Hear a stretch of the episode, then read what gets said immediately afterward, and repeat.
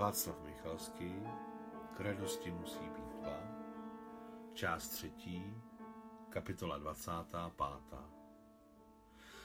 Toho srpnového dne roku 1944, když Alexandra zachránila Frice před jistou smrtí a seznámila se s Papikovem, pásl kolchozní pasák, pomatený lehka, jako obyčejný krávy na břehu vysychající říčky, jež protékala okolo oblastního centra, které nebylo ani vesnice, ani město, ale osídlený bodem, osadou, ze které lehký vítr, vlnu za vlnou, přinášel sladkou vůni slunečnicových pokrutin.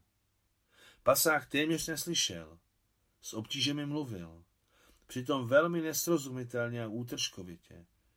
Zdálo se, že málo čemu rozuměl. Měl povislý spodní red a v levém koutku mu vytékala slina, kterou si občas utírá tmavým, na větru a slunci s hrublým hřbetem ruky.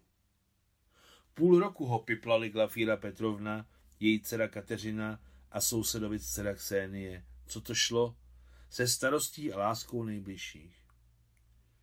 Nejdříve mu nejen vytékala slina, ale měl i tik levého oka, který deformoval celou levou stranu obličeje. Postupně tik a deformace zmizely, nicméně red měl povyslý jako předtím.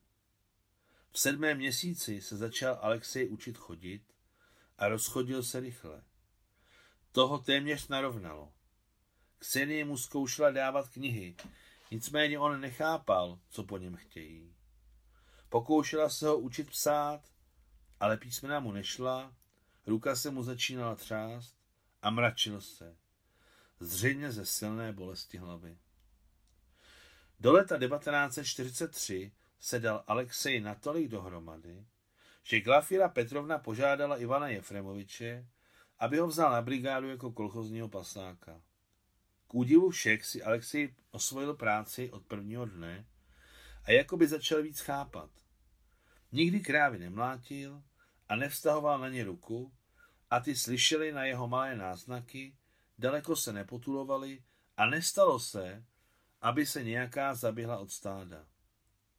Určitě ho často a silně bolela hlava, ale zkontrolovat se to nedá. Jen všichni viděli, že během těch dní byly jeho oči matné, vtahoval hlavu mezi ramena a trochu ji nakláněl na pravou stranu. Asi mu tak bylo lépe. Za jasných slunečních dnů ho ataky bolesti hlavy postihovaly téměř vždycky, ale během deštivého počasí se uzdravoval. A tehdy oči pomaténého lechy svítily stejně emailově modrou barvou, jako kdysi Adamovi Dombrovskému. Konec 25. kapitoly.